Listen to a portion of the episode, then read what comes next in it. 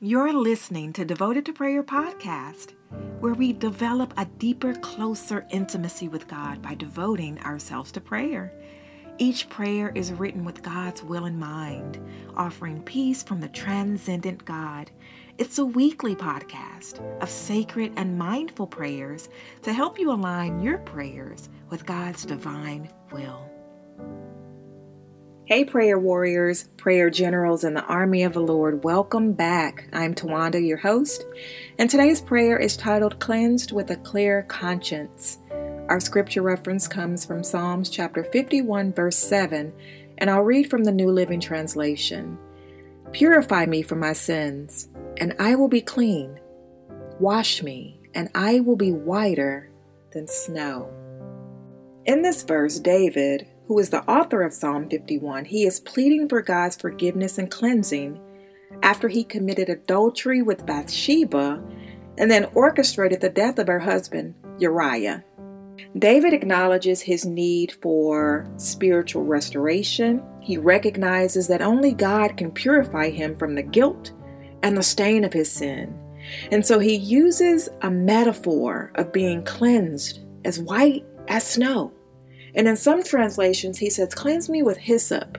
In the Old Testament, Hyssop was used in purification rituals as a symbol of cleansing from sin. For example, in Exodus chapter 12, hyssop was used to apply the blood of the Passover lamb to the doorposts, and it symbolized protection and deliverance from judgment.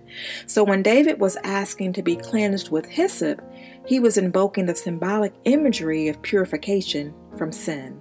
David also requests to be made whiter than snow.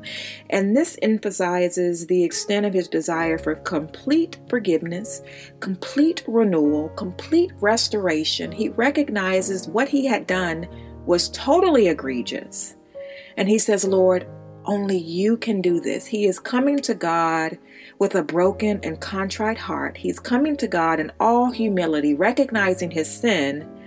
And he says, I want to be like snow. I want to be pure and innocent again.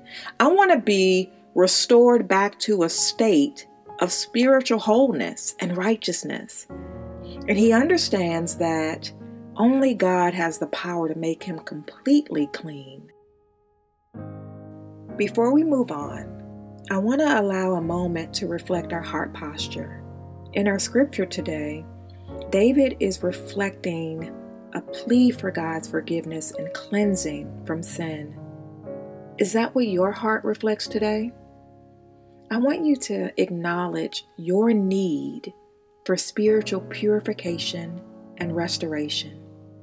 I want you to express your longing to be made completely clean and pure in the sight of God.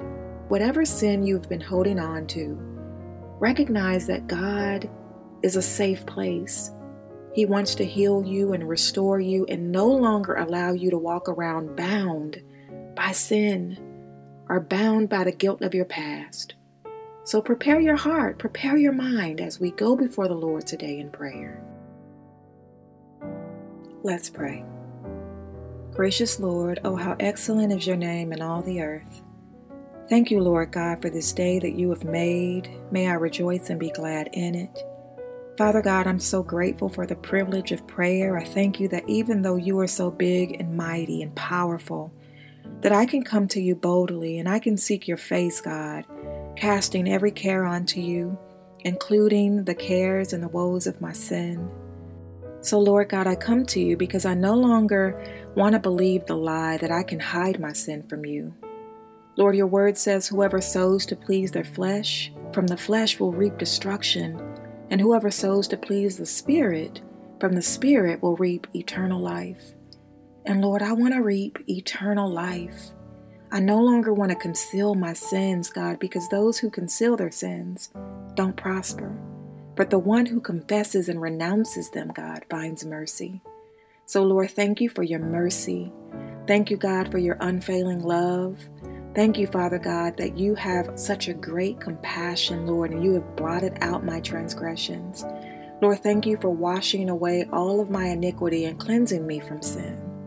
Lord, I know my transgressions are many, but I thank you, Lord God, that I no longer have to succumb to sin, Your precious blood has cleansed, washed, and cleared my conscience. Lord God, thank you so much for your grace. Thank you, God, that you have granted grace to those who come to you with a broken and contrite heart. Thank you for David's example, Father God. Therefore, I come to you boldly. I come to you also humbly, Lord, for I know that you will not despise me. Gracious Lord, you are the source of light. You are all powerful. You are all knowing. And God, you are everywhere. I could never escape you, nor could I ever escape a guilty conscience. And that's why I come to you right now, Lord God. I just want to exert my will to trust you in every circumstance. I come to you, Lord God, dispelling defiance in anything that separates me from your presence. And Father God, as I surrender to your way, I release pride, guilt, blame, and shame. I surrender, Lord, even what I consider the smallest of sins, because even the little things, God, if unchecked, can ruin my desire for Christ like character.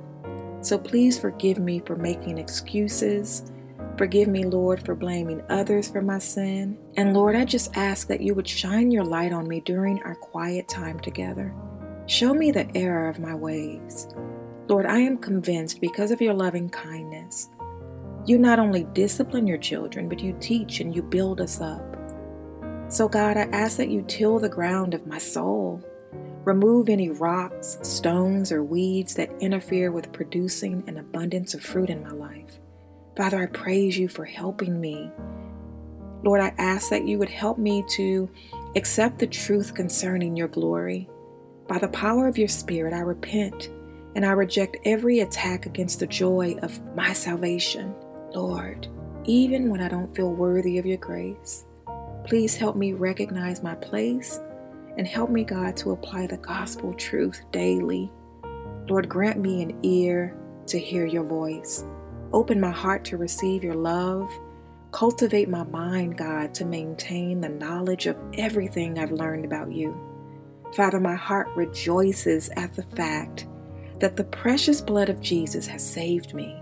For Christ suffered once for sins, the righteous for the unrighteous, to bring me and all believers to God. Thank you, Lord, for this life and who I am in Christ.